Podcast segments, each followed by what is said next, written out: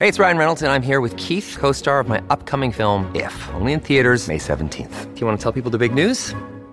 All right, I'll do it. Sign up now and you'll get unlimited for $15 a month in six months of Paramount Plus Essential Plan on us. Mintmobile.com slash switch. Upfront payment of $45 equivalent to $15 per month. Unlimited over 40 gigabytes per month. Face lower speeds. Videos at 480p. Active Mint customers by 531.24 get six months of Paramount Plus Essential Plan. Auto renews after six months. Offer ends May 31st, 2024. Separate Paramount Plus registration required. Terms and conditions apply if rated PG. The Other Side of Midnight. 77 WABC.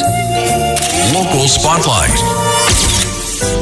Good morrow, everyone. This is The Other Side of Midnight. I'm Frank Morano. Thanks for tuning in to our little show. I am pretty pumped because in about 20 minutes, we are going to get to hear from one of my all time favorite people to talk to, Governor David Paterson. Now, I was a big supporter of Governor Paterson when he was governor. I was a friend of his before he became governor, before he became lieutenant governor. And he's someone, unlike a lot of people when they get to be a big shot, he was someone that retained and recognized our friendship even after he was governor and while he was governor, just as when we were all drinking buddies in Albany together. I'm going to ask uh, Governor Paterson about a whole host of issues. One of the things that I'm going to ask him about is the campaign for New York State governor. And the latest on that is the New York State Board of Elections has tossed out thousands of signatures that the Republican candidate Lee Zeldin filed to get him included on a line that they were calling the Independence Party. Now, it's not really the Independence Party. I was in the Independence Party leadership for many years, but they were trying to take advantage of the name and the fact that the party had lost ballot access. So you need 45,000 valid signatures under this horrible rule that Andrew Cuomo gave us, which is completely unfair, unjustifiable, and the state legislature and the governor ought to change pronto. But those are the rules. Apparently, the Board of Elections found, and this is a bipartisan board, Republican and Democrat, out of the 52,096 signatures offered by Zeldin's campaign, 12,868 of them were invalidated by officials. And the Libertarian Party, they're saying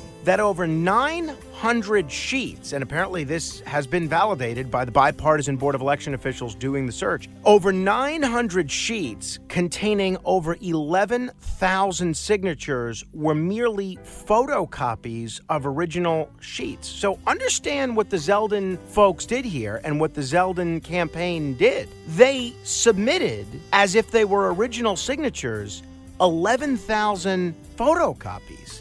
Now, this is just blatant fraud. And as Andrew Kolstey, the uh, secretary of the Libertarian Party, said, Republicans talk a lot about election integrity, but the Zeldin campaign attempted to fly under the radar and submit over 11,000 fraudulent signatures in an attempt to get a third line on the ballot. In my view, these guys are exactly right. Now, the Zeldin campaign is saying we didn't know about it. We were collecting signatures from all over the state. Well, excuse me. Your campaign is the one that submitted these signatures. You have to believe that he's either smart and his campaign was trying to perpetuate a fraud that goes to the very heart of the election process, or that he's dumb and his campaign can't even tell the difference between hundreds of pages of photocopied signatures and original. And honestly, I'm not sure which is worse. We'll talk more about the governor's race with Governor Paterson in just a few minutes. To be continued. The Other Side of Midnight. 77 WABC. Local Spotlight. Good morrow, everyone. This is The Other Side of Midnight. I'm Frank Morano. I hate to mention this story because it's such a bummer, but it, it's a story that I've been thinking about literally all day. I love Coney Island. I love going there. I love everything about it. I love the people that live there. I love the shops. I love the ballpark. I love the rides. It's one of my favorite places to hang out, and there was a time when I uh, considered moving there for many years. I love strolling the board, boardwalk. It's just a wonderful community. And my wife and I were out there with our son, Carmine, on Sunday for his first trip to Coney Island. Well, this story really makes me want to cry. A man was fatally struck by a Parks Department truck on Coney Island's beach early Monday morning, just hours after we were there in this very, very same spot. According to the NYPD, the city vehicle hit the victim who was lying on the beach as it was exiting by Stillwell Avenue and the Riegelmann Boardwalk before 3 a.m. I was in this very spot about 12 hours before, less than that, about 10 hours before. Authorities pronounced him dead at the scene. Officials haven't released the victim's identity. It's unclear why the man was on the beach, but the Parks Department does regular overnight cleanup on the beach to clear litter. I think the words of a spokesperson for the department said, This is a horrific tragedy and we're investigating the incident internally. I don't want to. This fella may have been homeless. That's what uh, people are, are speculating about. Why else would he be sleeping on the beach at 3 o'clock in the morning? I don't want to um, speculate about something like this, especially something this tragic, in the midst of an ongoing investigation. But none of this makes sense to me if the Parks Department vehicle was on the beach, cleaning the beach or doing whatever it was doing, just patrolling the beach, why would they not have seen this guy? Did they not have headlights on? Also, if you're the fella sleeping on the beach, uh, look, I've been in some very deep sleep, uh, very deep sleeps over the years, especially if you've had one too many, which is certainly very possible because there was a, a party at the boardwalk just a few hours before. But how do you not see the vehicle and get woken up? By the sounds of the vehicle. So none of this makes sense to me. I'm not suggesting there's any sort of foul play, but I find this story so curious. I've never heard of anything like this on Coney Island. I'm sure it's happened on other beaches before, but I don't know of any specific instances where this did happen. So I'm sorry to hear about this, uh, but uh, I guess this is uh, a cautionary tale for all of us who may fall asleep on the beach from time to time very, very sad. And uh, it's just something that really bothers me. I have so many great memories uh, along this three mile long boardwalk and at this beach. And to have a tragedy of this magnitude happen there, it just makes me sad. To be continued. The Other Side of Midnight. 77 WABC. Local Spotlight.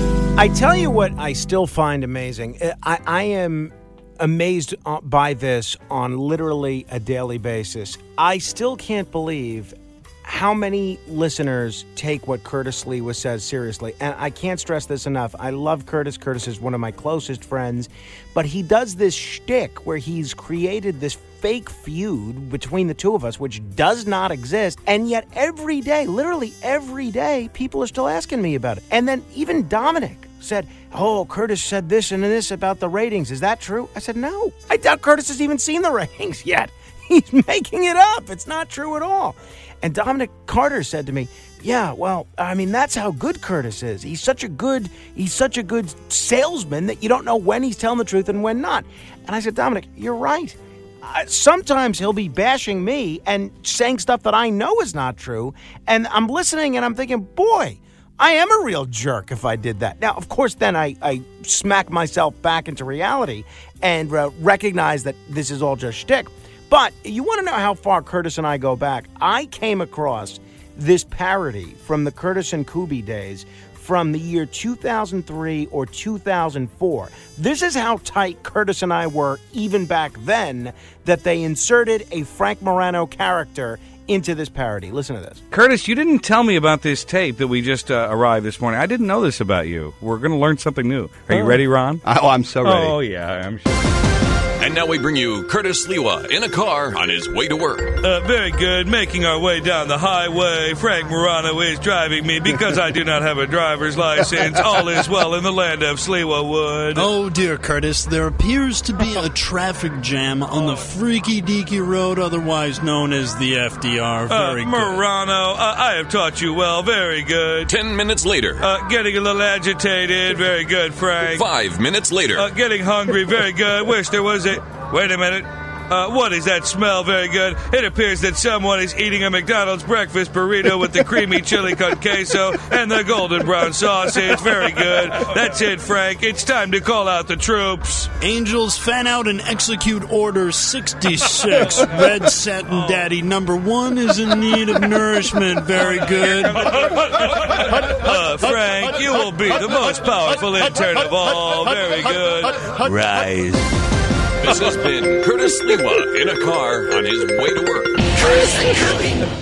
Well, at Yeah. least I didn't get shot in that That's, car. yeah, that's true. That's the next There's a parody. benefit to that. Coming Eric. up next. A terrific parody there done by the one and only Eric Hastings, who's a great guy and was a great producer. But uh, just keep in mind, anytime you hear Curtis saying anything negative about me, it's not true. To be continued. The Other Side of Midnight. 77 WABC. Local Spotlight.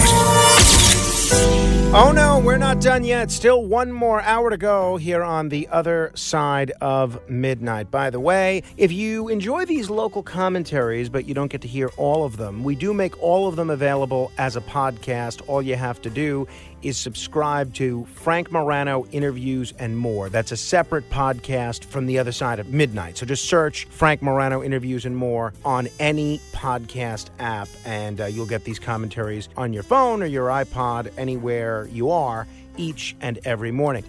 I don't have much of a sweet tooth. If I do, it's for things like peanut butter and things that have peanut butter in it, like Reese's Pieces, Reese's, Reese's Peanut Butter Cups. But I'll tell you what I've never been fond of, even as a child when you'd go trick or treating on Halloween, and that's Skittles. And not only do I find the taste of Skittles so artificial and weird, quite frankly, but I hate how chewy they are. They stick to your teeth. You got to put way too much effort into chewing them to consume them. And now, a fascinating, fascinating new lawsuit that I am eager to see the result of. A California man is suing Mars, that's the company that makes the rainbow hued Skittles, claiming that the use of titanium dioxide in the candy makes it, quote, unfit for human consumption. The use of the additive, which is employed as a coloring agent in foods, is not illegal in the United States. By the way, can we talk about that? I mean, does anybody else have a problem with the fact that they're legally able to put titanium dioxide into food that children are eating? So the FDA permits is its use in most foods, although it restricts it to 1% of a food's weight. Mars contends it's done nothing wrong. While we do not comment on pending litigation, our use of titanium dioxide complies with FDA regulations. So there's this class action lawsuit that was filed Thursday in California on behalf of San Leandro resident Jenile Thames and others who purchased the candy. And they're saying that the company's failure to warn consumers about the potential dangers of titanium dioxide amounts to a fraud of omission, as well as other violations of California law. Look, anybody can claim anything they want in a lawsuit. It seems like this is pretty well researched, and the folks behind it, the plaintiffs, are pretty well organized. I am eager to see where this goes. If this gets to a situation where we have fewer harmful substances in candy that children are eating, I say bravo, bravo.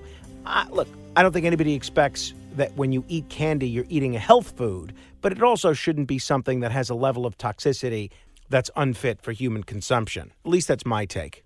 To be continued. This is Greg Kelly for Priority Gold. What does it mean to be America's precious metals dealer? It means that you're in touch with the hearts and minds of those who love this country, value our freedom, and want to protect the future. Priority Gold is that precious metals dealer. They've helped thousands of Americans back their retirement with solid gold and silver. Call Priority Gold at 888-506-6439. Receive free shipping, free storage, a free investment guide, and one of the best purchase experiences in the industry. Call now or go to prioritygold.com.